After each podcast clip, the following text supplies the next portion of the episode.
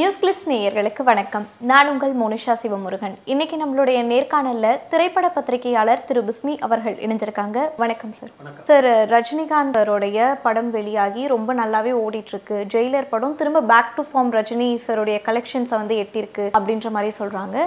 உண்மையிலேயே இந்த ஜெயிலர் படம் எவ்வளவு கலெக்ஷன்ஸ் ஆயிருக்கு சார் ஆக்சுவலி ஜெயிலர் படம் வெளியாகி கிட்டத்தட்ட ஒரு வாரம் ஆகுது.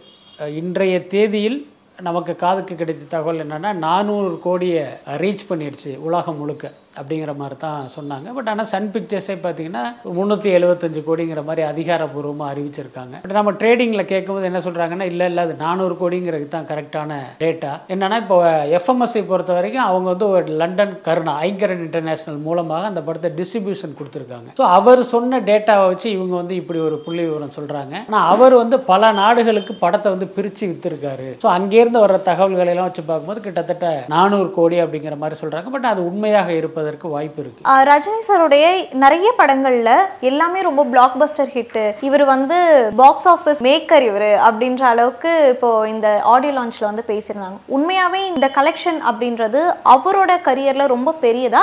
இல்ல எல்லா படங்கள் மாதிரி தான் இந்த கலெக்ஷன் வரும் இல்லை இல்லை. நிச்சயமாக மிகப்பெரியது அவருடைய கெரியரில் மட்டும் இல்லை. மற்ற ஹீரோக்களுடைய படங்கள் எட்ட முடியாத கலெக்ஷன் வந்து ஜெயிலர் படம் விட்டிருக்கு அதில் மாற்றமே இல்லை. இதில் முக்கியமான விஷயம் என்ன அப்படின்னா இப்போ விக்ரம் படமும் பார்த்தீங்கன்னா கிட்டத்தட்ட இந்த மாதிரியான கலெக்ஷன்லாம் பார்த்துருக்கு. ஆனால் ஜெயிலர் படம் ஒரு வாரத்தில் நானூறு கோடியை ரீச் பண்ணியிருக்கு அதுதான் ரொம்ப முக்கியமான விஷயம். ரஜினியுடைய முந்தைய படங்கள் அடையாத வெற்றியை ஜெயிலர் படம் அடைஞ்சிருக்கு. அதுதான் இதில் குறிப்பிட்டு சொல்ல வேண்டிய விஷயம். ஆனால் ரஜினிங்கிறது ஆரம்பத்திலிருந்தே பார்த்தீங்கன்னா அவர் வந்து ஒரு கமர்ஷியல் ஹீரோ தான். அவர் நடித்த பல படங்கள் பார்த்தீங்கன்னா நூறு நாள் நூற்றி எழுபத்தஞ்சு நாள் இரநூறு நாள் இரநூத்தம்பது நாள்லாம் ஓடி இருக்கு. அதெல்லாம் கடந்த காலம். அதே மாதிரி அவருடைய சமகால ஹீரோவான கமல்ஹாசனை விட அதிக வெற்றியை கொடுத்தது ரஜினி தான் அதுல எல்லாம் டவுட்டே கிடையாது.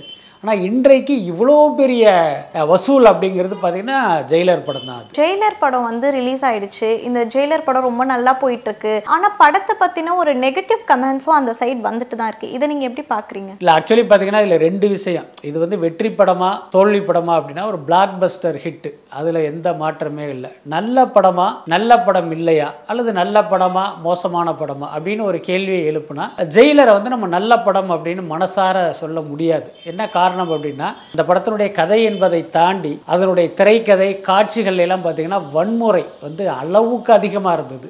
சொல்லப்போனால் பார்த்தீங்கன்னா படம் முழுக்க வந்து ரத்தம் பீச்சி அடிக்கப்பட்டது அப்படின்னே சொல்லலாம். நீங்கள் கூட படம் பார்த்துருப்பீங்க. அந்த ப படத்தினுடைய வில்லன் கேரக்டரை இன்ட்ரடியூஸ் பண்ணுற அந்த காட்சிகளில் அதை அதை நீங்கள் வந்து கற்பனை பண்ண முடியாத அளவுக்கு அவ்வளவு மோசமான காட்சிகள் அதெல்லாம். அதுக்கப்புறம் ரஜினி ஒரு கட்டத்தில் வந்துக்கிட்டு இருப்பார். ரெண்டு பேர் அவரை டீஸ் பண்ணிக்கிட்டே வருவாங்க. பெருசு பெருசு பெருசு அதை வழியை வம்பு வளர்த்து அவரை அவரோட தகராறு பண்ணுறது தான் அவங்களுடைய நோக்கம். அப்போ என்ன பண்ணுவார்னா ஒரு வீச்சருவாள் எடுத்து ஒருத்தனுடைய கழுத்தை துண்டாக வெட்டிடுவார். அது மாதிரி பட பல படங்களில் பார்த்துருப்போம். ஆனால் இதில் என்னென்னா அந்த தலை இல்லாத அந்த முண்டம் வந்து அப்படியே நின்றுட்டு இருக்கும் பின்னால் இன்னொருத்தன் நின்றுட்டு இருப்போம் அவங்ககிட்ட இவர் பேசிகிட்டு இருக்கிற மாதிரி காட்சி. அதை பொதுவாகவே ரஜினி படங்களுக்கு ஃபேமிலி ஆடியன்ஸ் தான் அவருடைய படங்களை வெற்றியடைய வைக்கிறது இத்தனை காலமாக. ஃபேமிலிகள் பார்த்தீங்கன்னா ஏதோ திருவிழாவுக்கு போகிற மாதிரி கூட்டம் கூட்டமாக குழந்தைகளையெல்லாம் கூட்டிகிட்டு போவாங்க. ஆனால் அந்த ரஜினியே தன்னுடைய ஆடியன்ஸ் வந்து ஃபேமிலி ஆடியன்ஸுக்கு இதை மறந்து இப்படி ஒரு படம் பண்ணியிருக்காரு அப்படிங்கிறது தான் எனக்கு தோணுச்சு. ஸோ அந்த வகையில் இதை வந்து நீங்கள் வந்து குவாலிட்டி அடிப்படையில் கண்டென்ட் வைஸ் பார்த்தீங்கன்னா ஜெயிலர் வந்து அவ்வளோ ஒரு சிறப்பான படம் இல்லை.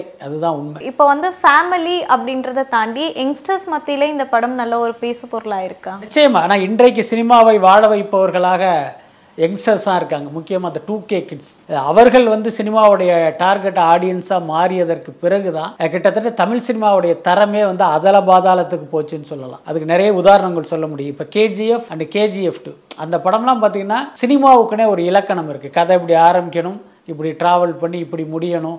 ஒரு திரைக்கதைனா இப்படியெல்லாம் இருக்கணும் அப்படின்லாம் சில ஃபார்முலா இருக்குது ஸோ அதையெல்லாம் உடைத்த படம் தான் கேஜிஎஃப் ஆனால் அந்த படத்தில் எல்லாத்தையும் தாண்டி பார்த்தீங்கன்னா வன்முறை வந்து அப்படி இருக்கும். ரத்தம் தான் ரத்த கலரி தான். ஆனால் அந்த படம் வந்து பேய் ஓட்டம் ஓடி உடனடியாக கேஜிஎஃப் டூன்னு எடுத்து அந்த படம் அதை விட ஒரு பெரிய வெற்றி அடைந்தது. கிட்டத்தட்ட அதுவும் பார்த்தீங்கன்னா இந்த மாதிரியான ஒரு வயலன்ஸ் தான் அந்த படம் ஃபுல்லாகவே இருக்கும். அதுக்கு அடுத்து வந்து விக்ரம் படம். அதுலேயும் இதே மாதிரி தான் வயலன்ஸ் இருந்துச்சு. அப்போ இந்த இளைஞர்கள் டூ கே கிட்ஸ் பார்த்தீங்கன்னா இந்த வயலன்ஸை வந்து ரொம்ப விரும்புகிறாங்க அப்படின்னு தான் நம்ம எடுத்துக்க வேண்டியதாக இருக்குது பட் அது ஒரு ஆரோக்கியமான விஷயம் இல்லை. சரி இப்போ படையப்பா நீலாம்பரி காம்பினேஷன் இந்த படத்துல வந்திருக்கு. எப்படி ஒர்க் அவுட் ஆயிருக்கு? இது ரசிகர்கள் மத்தியில எப்படி பார்க்கப்படுது? ஒண்ணுமே கிடையாது. அதுல ரம்யா கிருஷ்ணன் நடிச்சிருக்காங்க. ரஜினியுடைய மனைவியா? ரம்யா கிருஷ்ணன் நடிப்பதற்கு பதில் ஒரு டிவி சீரியல்ல நடிக்கிற யாரோ ஒருத்தரை போட்டிருந்தா கூட எந்த ரசிகனும் கேள்வியே கேட்டிருக்க மாட்டான். ஏன்னா அந்த கேரக்டருக்கு படத்தில் எந்த முக்கியத்துவமே கிடையாது. இன்னும் சொல்லப்போனால் அந்த கேரக்டருக்கான ஒரு வெயிட் கூட கிடையாது. படத்தில் வந்து ஒரு ஸ்டார் காஸ்டிங் தெரியணுங்கிறதுனால ரம்யா கிருஷ்ணனை போட்டிருக்காங்க. சார் இப்போ ஜெயிலர் படம் ரிலீஸ்க்கு அப்புறம் நானூறு கோடி வசூல் இந்த மாதிரி எல்லாம் ஒரு டாக் வந்துட்டு இருக்கு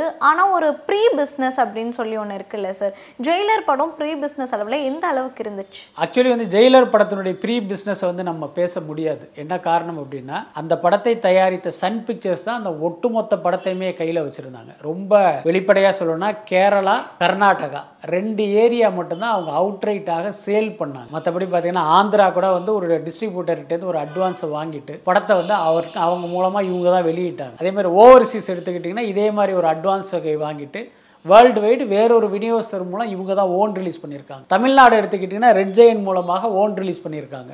அதுக்கடுத்து பார்த்தீங்கன்னா சேட்டலைட் டிஜிட்டலுங்கிறது இவங்க கையில் தான் இருந்தது. இப்போ தான் டிஜிட்டல் அமேசான் இவங்க விற்றுருக்காங்க அதனால் இதனோட ப்ரீ பிஸ்னஸ் அப்படின்னு நீங்கள் பிரித்து எடுத்து எதையும் நம்ம சொல்ல முடியாது. இப்போ இந்த ப்ரீ பிஸ்னஸ் அதை வந்து பேசுறதுக்கே வேண்டாம் அப்படின்னு சொல்ற அளவுக்கு எதனால ரிலீஸ்க்கு முன்னாடி எதுக்கு பேக்வர்டா இருந்த மாதிரி இருக்கு நீங்க பாக்க பேக்வேர்டுன்னு கிடையாது. பொதுவாக பார்த்தீங்கன்னா ஒரு தயாரிப்பாளர் ஒரு படம் எடுக்கிறாரு. இப்போ ஒரு இரநூறு கோடியில் எடுக்கிறாரு. ரிலீஸுக்கு முன்னால் அதை ஒரு முந்நூறு கோடிக்கு விற்கிறாரு அப்படின்னா இப்போ நீங்கள் அதை சொல்லலாம்.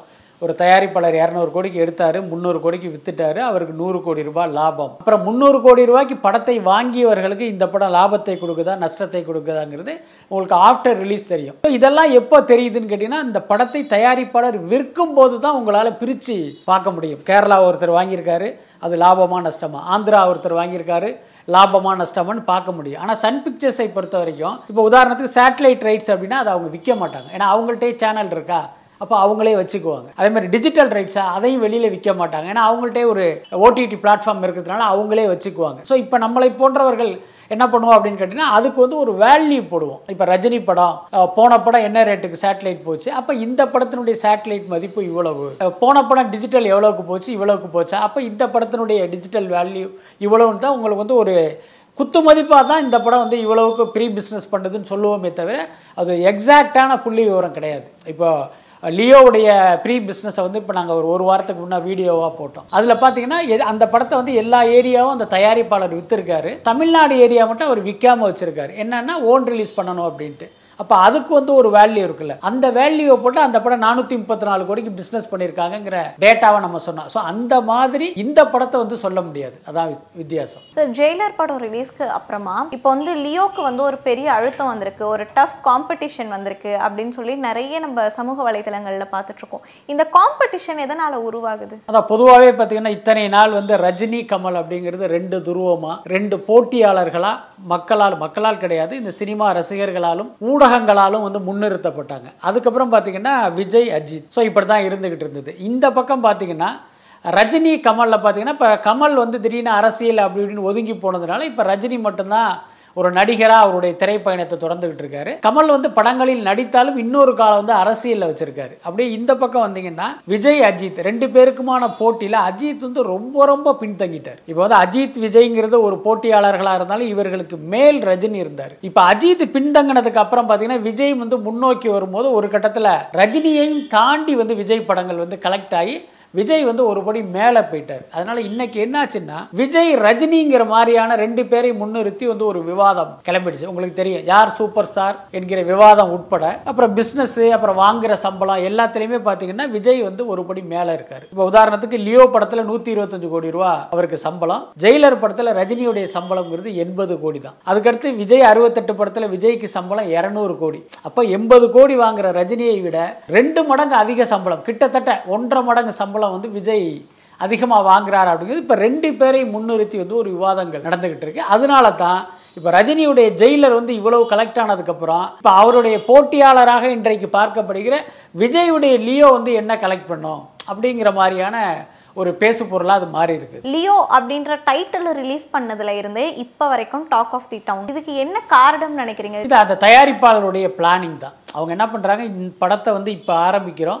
இந்த மாதம் ரிலீஸ் பண்ணுறோம் இதுக்கு இடையில இந்த படத்தை பற்றின அந்த பில்டப் அந்த பெப்பு குறையக்கூடாதுன்ட்டு கரெக்டாக பார்த்தீங்கன்னா அதுக்கு ஒரு போஸ்டர் விடுறது அதுக்கப்புறம் அதில் நடித்த ஒரு ஹீரோ ஒரு வில்லன் நடிகர் அவருடைய பிறந்த நாளுக்கு ஒரு கிளிம்ஸ் விடுறது அப்படின்ட்டு தொடர்ந்து பார்த்தீங்கன்னா அதை ஒரு பேசு பொருளாகவே அப்படி வச்சுக்கிட்டு இருக்காங்க. அது அவங்களுடைய ஸ்ட்ராட்டஜி தான். அது வந்து கரெக்டாக ஒர்க் அவுட் ஆகிருக்கு இப்போ வழக்கமாக பார்த்தீங்கன்னா உங்களுக்கு தெரியும். அஜித் நடித்த அந்த வலிமை படம்லாம் ஆரம்பித்து அந்த படத்தினுடைய டைட்டில் வந்து உடனே சொல்லிட்டாங்க. ஆனால் அது வந்து எந்த தகவலுமே கிடையாது. அமித்ஷா கிட்ட எடப்பாடி கிட்டேலாம் வலிமை அப்டேட் கேட்குற அளவுக்கு நிலமா போச்சு. ஸோ இந்த இவங்களை பொறுத்த வரைக்கும் அப்படியெல்லாம் ரச- ரசிகர்களை தவிக்க விடாமல் அவங்க விரும்புகிற நேரத்தில் ஒரு அப்டேட்டை கொடுத்துக்கிட்டே இருக்காங்க. அது வந்து ஒரு நல்ல பாசிட்டிவான ஒரு விஷயம் தான் இதெல்லாம் ஒரு ஸ்ட்ராட்டஜி தான்.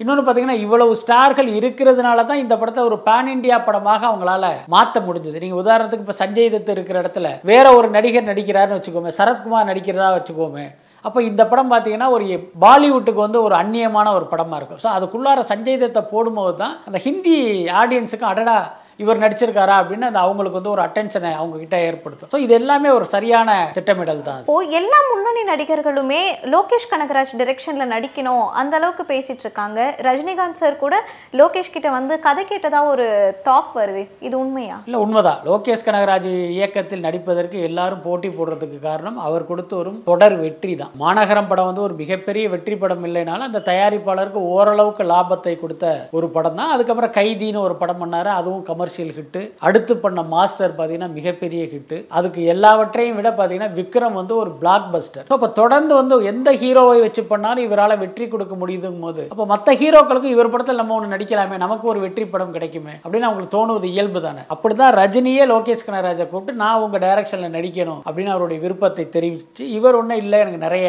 கமிட்மெண்ட்லாம் இருக்குன்னு அப்படி ஒதுங்கி போனப்போ இல்லை இல்லை இதுதான் என்னுடைய கடைசி படம். உங்க டைரக்ஷனில் நடித்து ஒரு பெரிய வெற்றியை கொடுத்துட்டு நான் அதோட நடிப்பிலிருந்து விலகிக்கிறேன் அப்படிங்கிற மாதிரி ரஜினி சொன்னதின் அடிப்படையில் தான் லோகேஷ் வந்து அந்த ப்ராஜெக்ட்டுக்கே ஒத்துக்கிறாரு. ஸோ அந்த அளவுக்கு பார்த்தீங்கன்னா லோகேஷ் மீது நடிகர்களுக்கு வந்து ஒரு மிகப்பெரிய நம்பிக்கை இருக்கு. அது வந்து ஒரு நல்ல விஷயம். ஏன்னா ஆனால் என்னன்னா அந்த லோகேஷ் கனகராஜ் எடுக்கிற படங்கள் எப்படி இருக்கு அப்படின்னு பார்த்தோம்னா நம்ம அந்த அளவுக்கு அவரை பாராட்டி பேச முடியாத அளவுக்கு தான் இருக்கு. ஏன்னா உங்களுக்கு தெரியும் விக்ரம் வந்து வெற்றி படமா இருக்கலாம். ஆனால் பார்த்தீங்கன்னா அந்த படத்தில் வழிந்த ரத்தங்கள் இருக்குல்ல அந்த ரத்தத்தை வந்து நீங்க எத்தனை ட்ரம்மில் கூட அள்ள முடியாது. அவ்வளவு ரத்தம் வழிந்தது அந்த படத்தில். பட் கண்டென்ட் வைஸ் இவர் கொஞ்சம் ஒரு சமூக பொறுப்போடு படம் எடுக்க ஆரம்பிச்சார் அப்படின்னா இவருடைய வீச்சுங்கிறது இன்னும் பெரிய அளவில் இருக்கும். உண்மையாவே ரஜினி சார் சினிமால இருந்து விலகுறாங்களா? இல்ல உண்மையில் அப்படி ஒரு கான்வர்சேஷன் நடந்திருக்கு. இது இந்த தகவல் நமக்கு எப்படி வந்ததுன்னா கைதி படத்தை எடுத்தாங்கல்ல ட்ரீம் வாரியர்ஸ் இப்போ அவங்க தான் இவர் அறிமுகப்படுத்தினாங்க மாநகரம் படத்தில். அந்த மாநகரம் படத்தில் அறிமுகப்படுத்தும் போது லோகேஷ் கனகராஜுக்கு வந்து மூணு படங்கள் எங்களுக்கு நீங்க பண்ணணும் அப்படிங்கிறது அக்ரிமெண்ட் கைதிக்கு அப்புறம் இவர் மாஸ்டர் படத்துக்கு போனார். மாஸ்டரை முடிச்சுட்டு கைதி டூ பண்ணணுங்கிற மாதிரி இவருக்கு அழைப்பு வரும்போது தான் கமல்ஹாசனுடைய கமிட்மெண்ட் வந்து இவர் விக்ரம் படத்தை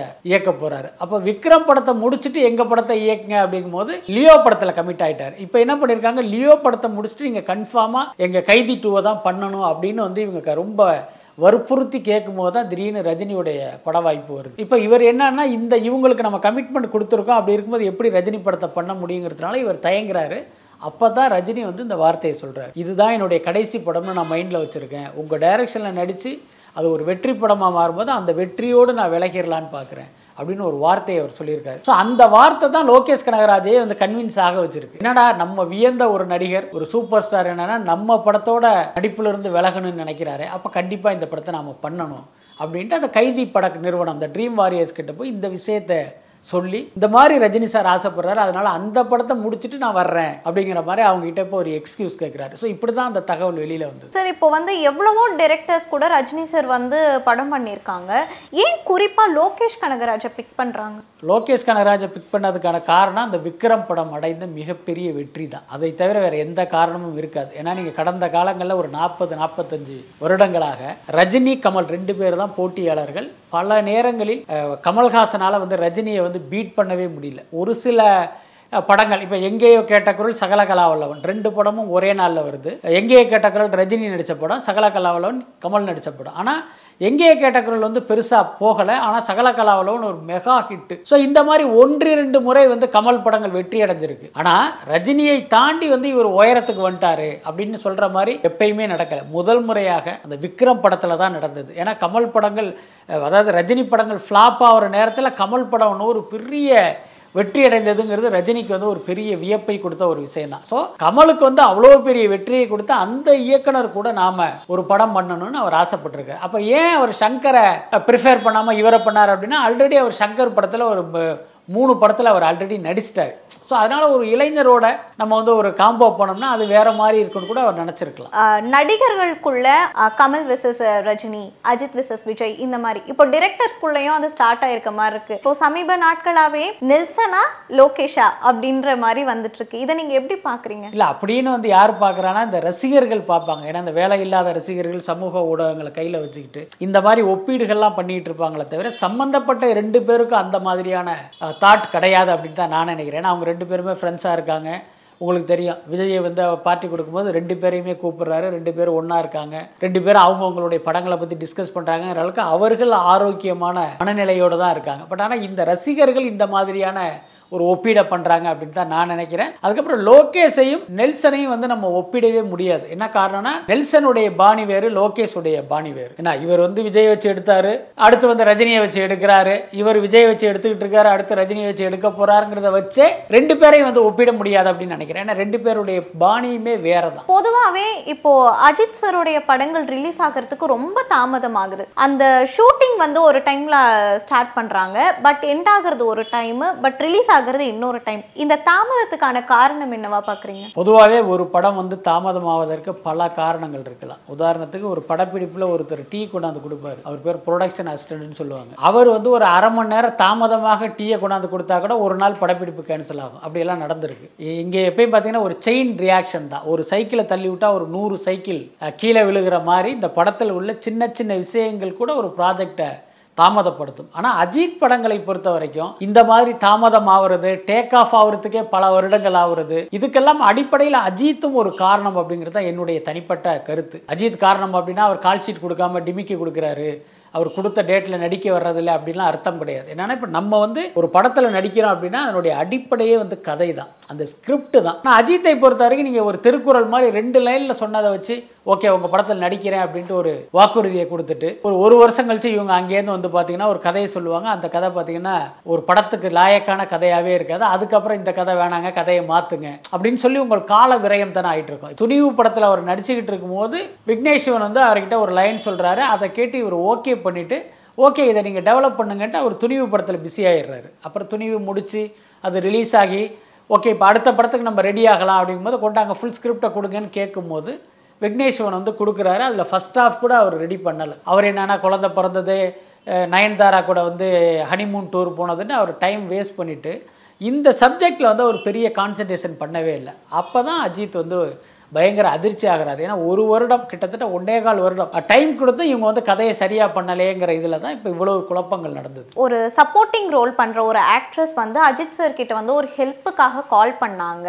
பட் அவர் ஃபோன் எடுத்து ராங் நம்பர்னு வச்சுட்டாரு. பெரிய நடிகராக இருந்தால் அவர் ஹெல்ப் பண்ணலை. இப்போ அவங்க இறந்துட்டாங்க. அப்படின்னு சொல்லியிருந்தாங்க. மார்க்கெட்டிங் பண்ணாமல் வெளியே விளம்பரப்படுத்திக்காமல் அவர் சைலண்டாக பண்ணுவார்னு அவருடைய ரசிகர்கள் சொல்கிறாங்க சினிமா இண்டஸ்ட்ரியில இருக்க சில பேர் எங்களுக்கு அவர் ஹெல்ப் பண்ண மாட்டேங்கிறாரு அப்படின்ற மாதிரி ஒரு குற்றச்சாட்டு முன் வைக்கிறாங்க இல்லை எது உண்மை ஆக்சுவலி பார்த்தீங்கன்னா அஜித் வந்து பல பேருக்கு உதவி பண்ணிக்கிட்டு இருக்கிறாருங்கிறது உண்மைதான். அதை வந்து அவர் வெளிப்படையாக யாருக்கும் தெரியாமல் பண்ணுறாரு இப்போ ஒருத்தர் உதவி பண்ணுறாருன்னா அவர் போடுகிற முதல் கண்டிஷனே இப்படி ஒரு உதவியை நான் பண்ணியிருக்கேன்னு நீங்கள் யார்கிட்டையும் சொல்லக்கூடாது அப்படின்னு சொல்லிட்டு தான் அவர் உதவியே பண்ணுவார். நமக்கு தெரிஞ்சு எவ்வளோ பேருக்கு பண்ணியிருக்காரு. அதுக்கப்புறம் யாரோ ஒரு நடிகை அவருக்கு ஃபோன் போட்டாங்க அவர் ராங் நம்பர்னு வச்சுட்டார் அப்படின்னு சொன்னீங்கல்ல அதுக்கு வந்து வாய்ப்பு இல்லை. ரஜித் மட்டும் இல்லை எந்த சினிமா நடிகர்களும் முக்கியமாக இந்த முன்னணி ஹீரோக்கள் யாருமே அன்னவுன் நம்பர்ஸ் காலை அட்டன் பண்ணவே மாட்டாங்க.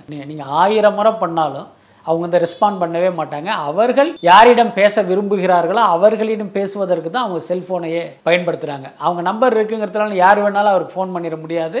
அதை எடுத்து அவங்க பேசவும் மாட்டாங்க. அதனால் அஜித்துக்கு யாரோ ஒருத்தவங்க ஃபோன் பண்ணாங்கங்கிறது நிச்சயமாக நம்புகிற மாதிரி தெரியல. ஆனால் அதனால் கேட்டால் அதற்கு வந்து நிச்சயமாக வாய்ப்பு இல்லை. எல்லாருக்குமே என்னன்னு கேட்டால் அவங்க சம்பாதிப்பதில் எத்தனை சதவீதம் வெளியில் உதவி செய்யணும்னு ஒரு கணக்கு இருக்கும்.